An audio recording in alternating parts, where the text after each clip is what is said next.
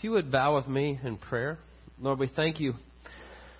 Uh, we thank you for this beautiful day. We thank you uh, that we can gather together here as your people. We thank you that uh, you are near to us, that, that you love us, that you know uh, what we're dealing with and, and what's happening in each person here in their lives, that you are intimately involved, and we thank you for these things. Uh, we pray this morning that as we think through uh, some of the difficult questions that we face in this life and, and the hardships and the struggles and the things that we see and how you are at work in those things. Would you meet us in this place? Would your Spirit lead and guide us in all truth? Would you reveal to us more fully how you do love us and how you are at work in these things, even when we can't quite see it? I pray this morning that you would teach us through your word, that you would encourage us greatly that despite the things we see in our world and our own lives and the things that we deal with, that you would just make it abundantly clear to each one here that you are at work and that you do love us. We thank you uh, that we know this, that we can trust in this. We pray that you would speak directly to our hearts through the power of your Spirit today. We pray all these things in Jesus' name. Amen. I was thinking uh, in this series, we've been talking about the things that cause us to doubt, being merciful with those who doubt, and the struggles that we have, and the things we see in this life. And so I was thinking uh, just about some of those stories and, some of the things I've seen uh, over the last couple of years, things that just make you kind of stop, uh, almost like like a gut check that you see in our world that are so hard sometimes to deal with. And I was thinking about over the last couple of years, and, I was thinking of a, a, photo that I had seen last year. I think it was in the fall, uh, September or October, when I was looking back at it this morning, um, uh, of a young boy in Aleppo in the middle of Syria. Maybe you saw this picture, but he was three years old. Uh, his home had been bombed to where it fell apart around him, and a rescue worker pulled this little boy out. And the picture that was all over the papers and the things you saw was this little boy sitting in the back of an ambulance, covered in debris and soot and all this thing with this look on his face, uh, just stunned. Like he didn't like he didn't have a clue what was going on or what was happening around him. And it was kind of all over the place, and it was so sad to see that picture of this little boy, and it put a very uh, real face on war torn countries and what's happening around the world. Or, or maybe you remember uh, the year before uh, when the picture was circulated of, of the little boy who was three years old whose body washed up on shore in, in Turkey. And, and as the news came out, the story was that he and his family had loaded into a boat that was meant to hold four people with 11 other people to try to make it across to get away from ISIS to get away from people who were indiscriminately killing and slaughtering anyone that disagreed with them. And this little boy and his mother and his brother all drowned, trying to get to freedom, trying to get away from the horrors of what's going on. And he saw that image of that little boy. He looked so much like my son Quinn's body. And you see those things, and you go, What in the world. As a Christian, it's easy to see those things and then go, God, what are you doing? Where are you in this? Like, like what's happening right now? And whether you, you believe in God or you don't believe in God or you struggle with that or those kind of things lead you to doubt and struggle with that each one of us sees those things, and I don't think it, it, it, even what you believe or how you see those, those things deeply affect us. Whether it's those pictures or others, you can turn on the news and pick any story pretty much every day. And we see things like that that break your heart. And, and you see the evil and the suffering and the struggle in our world, and it's easy to begin to ask those questions. If you're an unbeliever, or you struggle with belief, you go, well, this is awful.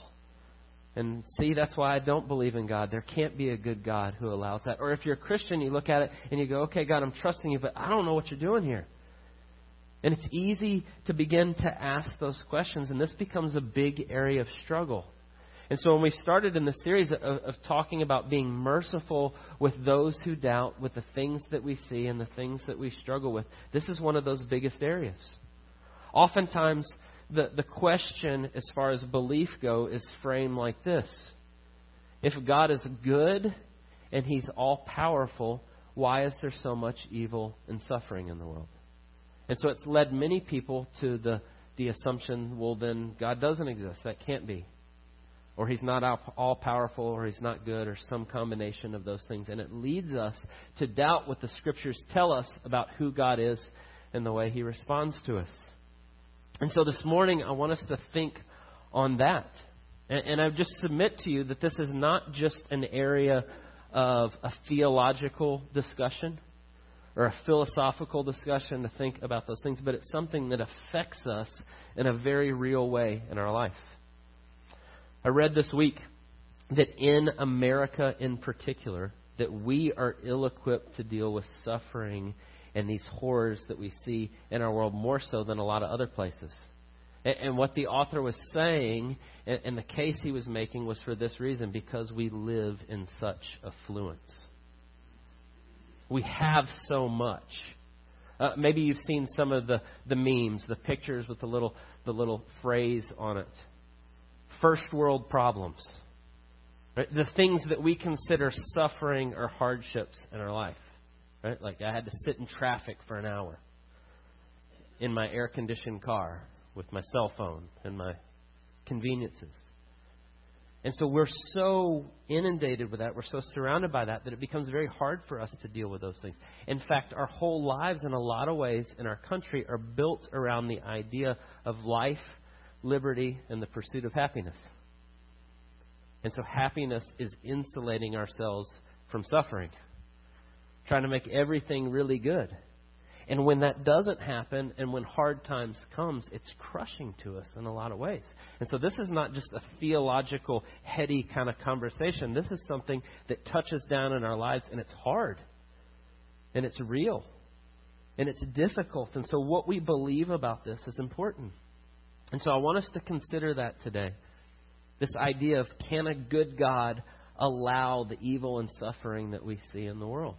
It is an area that sometimes causes us to doubt or struggle with our faith. And so the way I want us to look at it this way is this way. First, I want us just to think about how we all have an evil and suffering problem. And what I mean is it's real and it's in our world and we see it.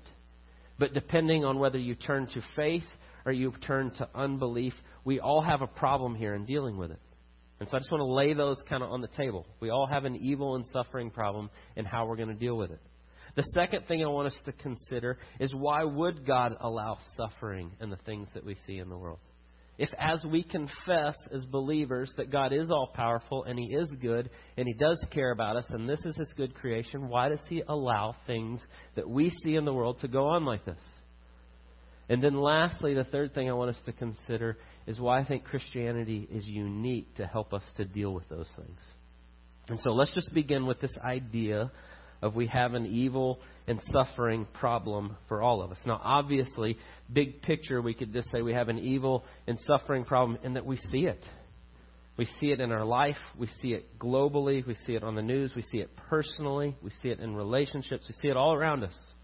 And so, in a very real way, we all deal with it and see it at different times. Whether it's the loss of loved ones, or it's the stories on the news, or the things that we hear, or whatever it may be, we are inundated with it. And we all deal with that. But what I want us to think about is the way in which we struggle with it. I just stated the, the issue. And I think it is true, and we need to admit that as Christians. How do we come to if God is all good and powerful in every way. Why does this go on? That is a question that we wrestle with. And so when people say that, it's okay to say, yeah, sometimes I wonder. Uh, uh, the Psalms is filled with this kind of language. Where are you, God, and what are you doing? Why is it like this?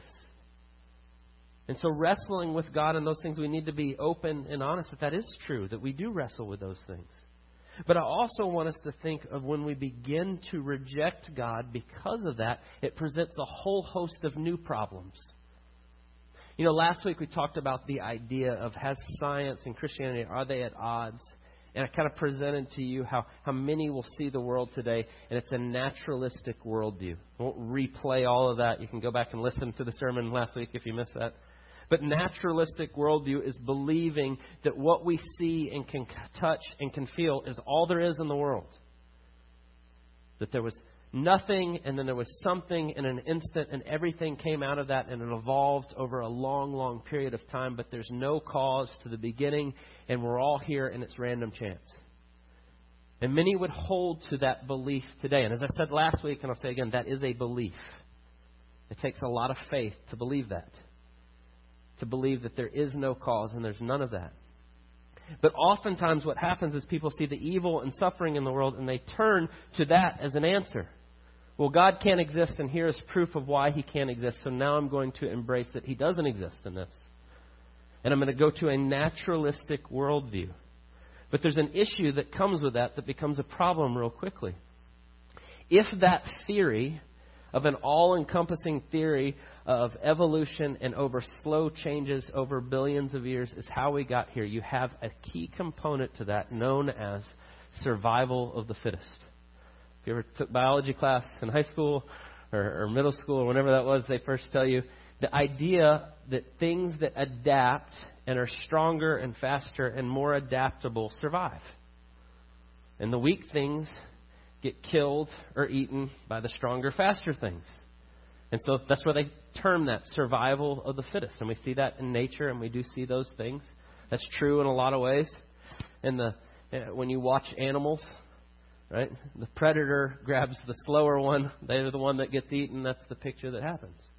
But here's what I want you to think about. When you begin to think that way and put it in those those uh, terms, and you say, I don't believe in God because of evil and suffering, but yet you embrace a naturalistic worldview that we have gotten here by survival of the fittest, the question then comes why are you upset at evil and suffering in the world? You can turn to that, but now you have no good reason to be upset for the things you see in the world. I'm going to say something that sounds very, very harsh, and I don't mean it to be that way. But I want you to take those uh, beliefs to their end. If you believe in survival of the fittest, the poor little boy, Alan Kurdi, that's body washed up on the shore in Turkey, well, he was slower and not as fast, and that's part of survival of the fittest. Now, that makes you cringe when I even say that. You go, whoa, uh uh-uh. uh. Not embracing that well, it's okay because that's the natural. But that's where it takes you if you're going to step into that belief. That is part of the world. That's completely natural to our world. The strong eat the weak. Some people eliminate themselves. That's what happens. That's part of it. But I think the truth is, if we're honest, none of us is okay with that. None of us is okay with the idea of just saying, ah, oh, that's part of it. In fact, this was a huge part of what led C.S. Lewis to become a Christian. If you know anything about C.S. Lewis, he became one of the great Christian apologists. He was a brilliant mind, an incredible writer. He wrote a lot of uh, incredible fiction, Chronicles of Narnia. But he also wrote a lot of uh, in, incredible theological works and thinking through a lot of these things. But if you know anything about C.S. Lewis, when he was 18 years old, he went off to war to fight in World War One. And he came back after that time at what he had seen and what he experienced, and the way he dealt with it is God can't exist. An all powerful, good God can't exist in a world where these kind of things are happening.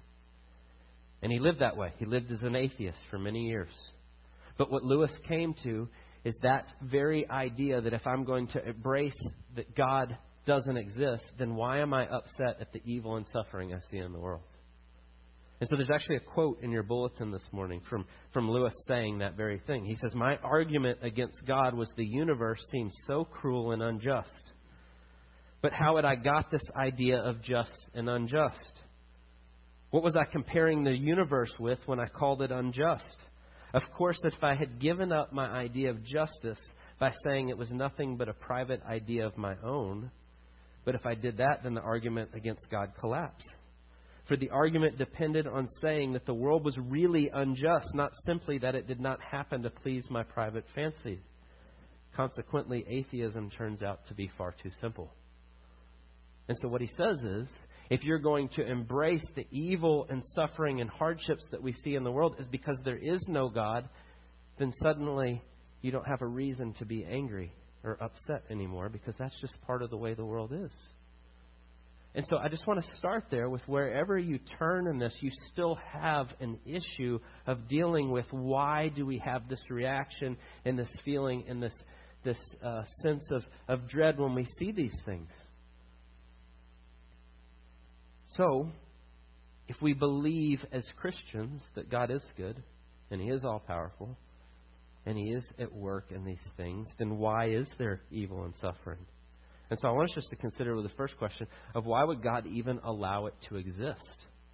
If He is the creator and sustainer of all things, then why would He even allow evil to come into existence? And, and I think the answer when we begin to look in the scriptures and we begin to search and see what it tells us is that God created man in his image after his likeness, conscious beings that can have relationships with one another, who can make real choices and have real consequences, and that's part of who we are. And so that story is told to us in the very beginning of the Bible with Adam and Eve. They're placed into the garden. And God says, You can eat of everything except for this one tree here. And so the question goes, Well, why in the world did God put the tree there? Have you ever wondered that? why didn't you just leave that part out and everything would have been great? Because then we wouldn't have been conscious beings with real choices, with real consequences. And so the tree there, sometimes people will say oh, it's an apple, and they'll go, no, no, that can't be right. It's a fig, and they'll start to argue about all the different ways of what the tree is. It doesn't really matter. I think there was a real tree and there was something on there, but what it was representing is you can either choose to trust God or you can choose not to trust God. And so when God created this in this way and gave us the ability to make choices, real choices, He left open the possibility that evil could enter into this creation. He allowed the possibility of it. He didn't choose evil. He didn't force it on us. He didn't give it to us in this way. But He says, I'm going to give you real choices. And with those come real consequences. If you know the story, we quickly chose, We got this, God. We don't need you to tell us what to do. Which is kind of still the problem today. I'm good. I got it. I don't need you. I can do this on my own. And sin enters the world. And so when we begin to ask, well, why is it even there? God gives us real choices as free moral beings that can make real choices with real consequences. He gives us that freedom. And so I always find it interesting when you look at our world today and people shake their fists and they get angry at the evil and suffering at the God, but at the, but at the same time, the number one thing that we hold so dear in our country is our freedom. You can't tell me what to do. You can't tell me what to do. I can do what I want, but yet there's so much evil and suffering. Why? Because we make choices with real consequences.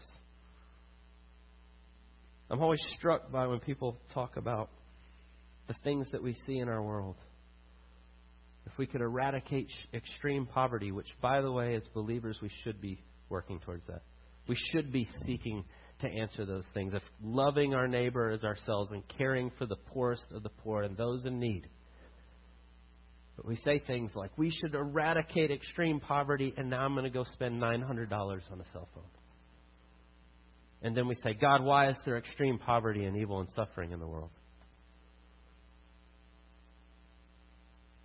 We make real choices with real consequences every day. And we see those all around us. And yet we want to say, God, why is it like that?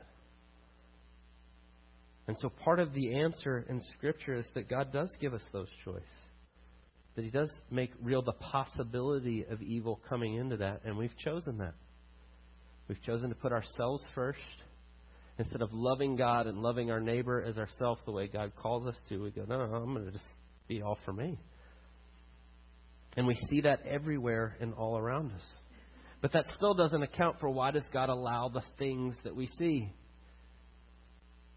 If God is all powerful and He's good, then why does a tsunami wipe out 200,000 people? Why does He allow those things to happen? Now, the Bible tells us that as we made those choices, sin spread into everything almost like a virus into creation itself and all things, and we see all this stuff coming from that. But it still uh, kind of begs the question of, well, what about, why wouldn't God just stop the storm?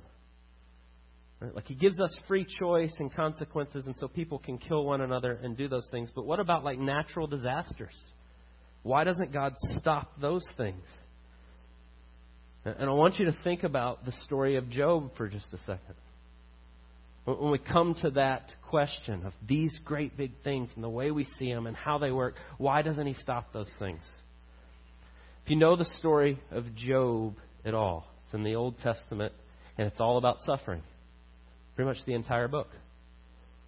If you've heard the story of Job, Job loses everything essentially in a day his stuff, his wealth, his house. And then at the very end of that day, the last thing is the servant runs up to him and he says, Your sons and your daughters were eating and drinking in the oldest brother's house, and behold, a great wind came across the wilderness and struck the four corners of the house, and it fell upon the young people, and they are dead, and I alone have escaped to tell you. And Job gets all that information in 30 minutes, maybe, an hour, one after another. You've lost your wealth, your house, your things. Oh, by the way, all your children are now dead. And the rest of the book of Job is dealing with why in the world is this going on? In fact, Job says it would have been better off that I was never born. And so Job first deals with it with the idea of would have been better off if I was never born. So nothing good could possibly come from this, and I don't know why this is happening. But yet, Job was a godly man. He says, But I'm going to trust the Lord. I'm going to praise you, which is such a strange thing, he says. But then his friends come along and they basically teach karma. You're in trouble because of something you did. Just admit it, man. Right? God's punishing you for something you did and you act like you're really good, but just admit it. Come on. Which does it always work that way? Do the good, moral, upright people always have a nice, easy, good life, and the people who are bad and evil always have hardships? If you believe that, I'd like you to meet Jesus. The only perfect, sinless person in the history of the world, and he was brutally murdered. No, it doesn't always work that way, which adds a whole other layer to all of this. Well, what are you doing, God? And so you read through the book of Job, and they wrestle with these things and kind of back and forth, and you get through this. And you get to the end of Job. And Dennis read part of it this morning from chapter 40 and chapter 42. You can actually go back and start at 38. Finally, God answers Job. And he doesn't tell him why. He does speak and he does answer, but he doesn't tell him all the reasons why. But what he says is, Where were you when I laid the foundations of the earth? Can you do what I can do? Are you all powerful like I am? And he asks Job all these questions and he just lays them on him. And it gets to the very end, and you heard when Dennis read it, Job says, And I stopped talking. I don't know. He silences Job in the face of an almighty, sovereign God. And so here's where I'm going with this. I'm going to go, well, what in the world is going on? If you have a God big enough to be angry at, you have a God big enough to trust that maybe He's working in ways that you can't understand. And we don't like that answer a lot of times. Well, wait a second. I want to know right now what you're doing. And God says, it doesn't work that way. You trust me in the midst of this. And that's where he comes to with Job. But what you see in God's graciousness is the fact that he answered Job at all. He didn't have to answer him. But he does.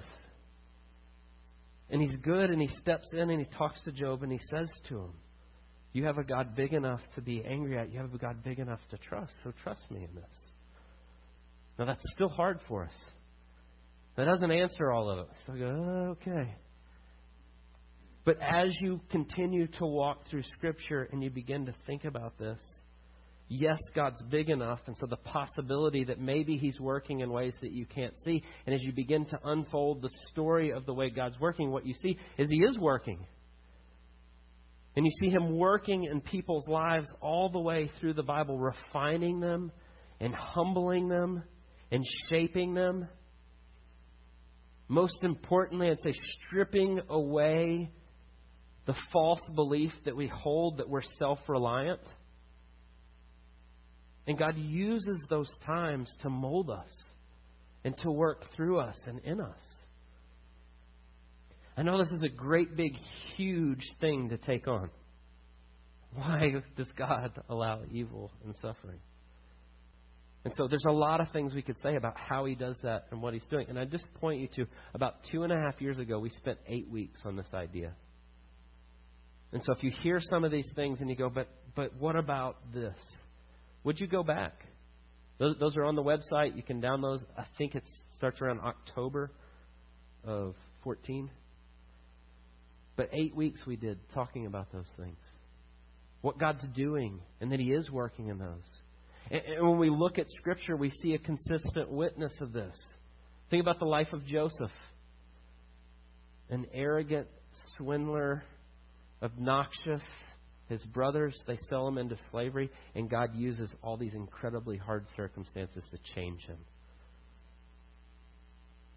Think about what God does in Job's life or in Paul's life. The hardships and the things that God brings into Saul, who later becomes Paul, that God uses in a magnificent way. And through those hardships, he refines Paul and he uses them. Or Peter the incredible dumb things that Peter says and does and goes about, but yet God loves him and molds him and shapes him and uses those things. And we see that all the way through Scripture. That oftentimes God uses some of the most difficult circumstances in our lives to draw us closer to Him, to shape us and to mold us. I've said this to a few people, and it's hard to even explain sometimes. But one of the sweetest times in my life were the six months after my brother died. I can't even explain that in some ways. 15 months apart, my best friend my whole life, and he dies in a car wreck. And I remember sitting on my front porch and reading Job and saying, God, you are too wonderful for me to even fathom. And it doesn't even make sense. But God shows up in a real way in those moments, and He strips away all the things that you thought you knew and you had together, and He draws you closer. And He does that. And I see the opposite of true in my life. When everything's great and I think I got it all going together and it's all perfect, how quick I am to forget Him. Yeah, I got this. But then God, in His graciousness, uses those times to draw us closer to Him, to do a work in our life, to kind of tune our hearts and our minds to actually hear and listen to Him in the midst of the most difficult times. And so, as I say that to you, you say, God's big enough to be angry at, He's big enough to trust. Or I can say he, he refines you and he shapes you in those things. And, and as a good Christian, you can go, yeah, okay. Intellectually, you go, yeah, if God's sovereign and He's big enough, then He could be working in ways I don't understand. Or, or yeah, I believe that you feel that and that, that worked out in your life in the hard times.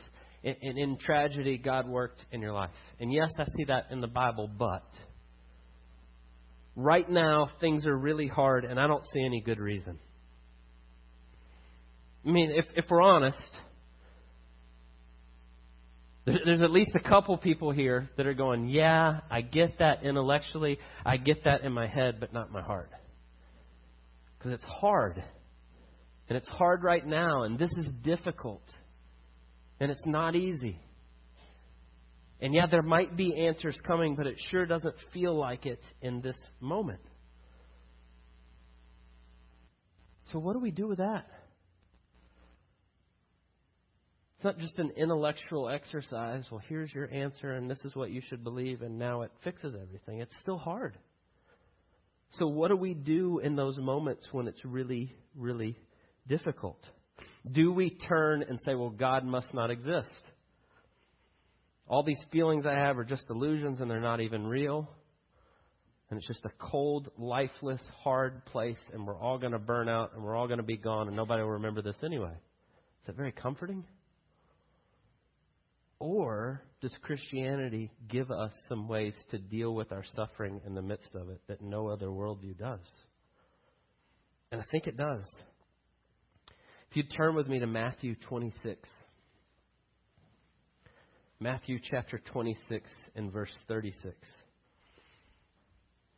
I think Christianity does give us way more, and this is where it diverges from any other worldview, any other religion, any other way of thinking of evil and suffering in the world. Matthew 26 is a few hours before Jesus will go to the cross. He's in the Garden of Gethsemane with his disciples. They've just celebrated the Lord's Supper the Passover meal where he institutes the Lord's Supper. He teaches them about caring for one another and washing each other's feet and serving one another and all these things. And then he says, okay, let's go. And they walk out into the garden, and this is what happens. Then Jesus went with them to a place called Gethsemane. And he said to his disciples, Sit here while I go over there to pray. And taking him with Peter and the two sons of Zebedee, he began to be sorrowful and troubled.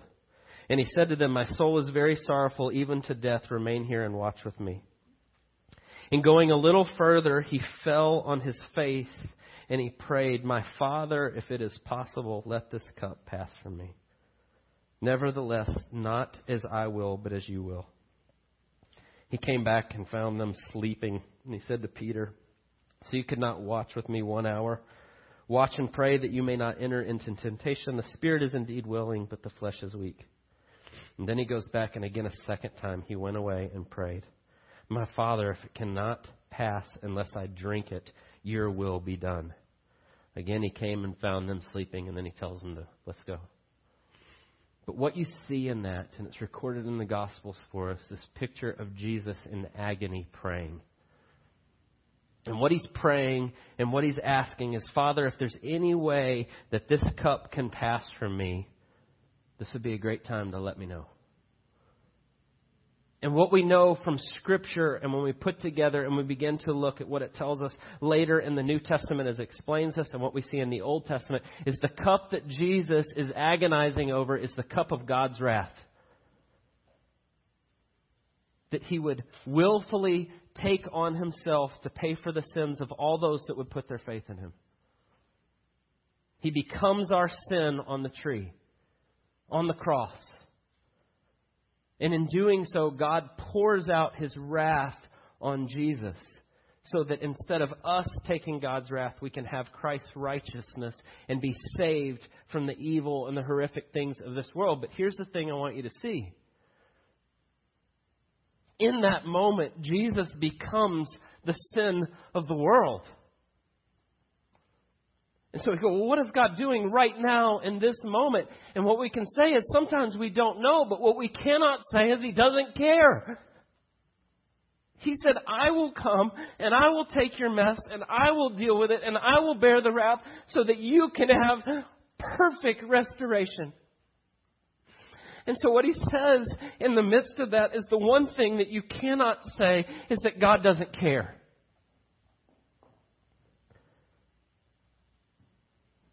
And so when we look to Jesus and what he's done, and he says, Trust me, I am with you always. That is not the flippant response of a God who is far off, that has not entered into our suffering.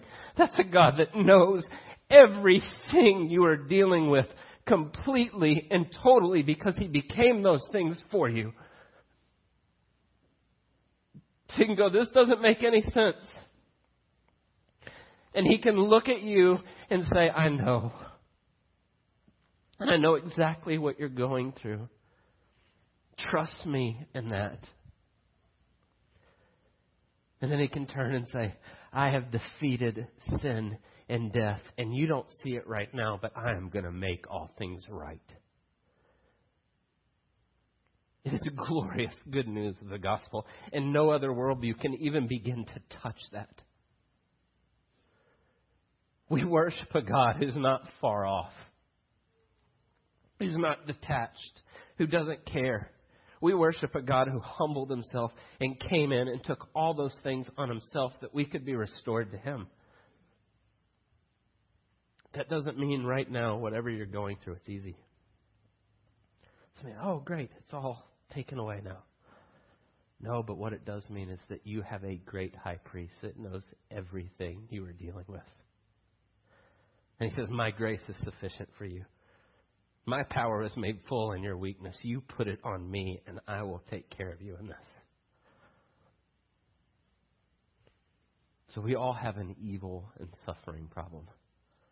But thanks be to God, we have an answer for it in Jesus. Let's pray. God, we thank you for the glorious good news of what you've done for us, the way you have revealed yourself to us, that you love us enough to humble yourself and come into this life and to walk in these ways, to meet us in the midst of it, to become sin on our behalf, that we can become the righteousness of God in what you've done, and we thank you for that. I pray specifically for those that sit here today that are struggling with those very things. That are in the midst of an issue in their life that they're just confessing, I don't know how this works right now, and I don't see it. I pray that you would give them your grace in a very real way, in a fuller way than they've ever experienced it before that your Spirit would move in our lives and draw us closer to you, trusting you in all things. We thank you that you love us, that you've come to us in this way, that we can trust in that, that the resurrection is proof that you not only love us and took our sins, but that you have defeated evil and death and sin forever. Come quickly, Lord Jesus. Amen.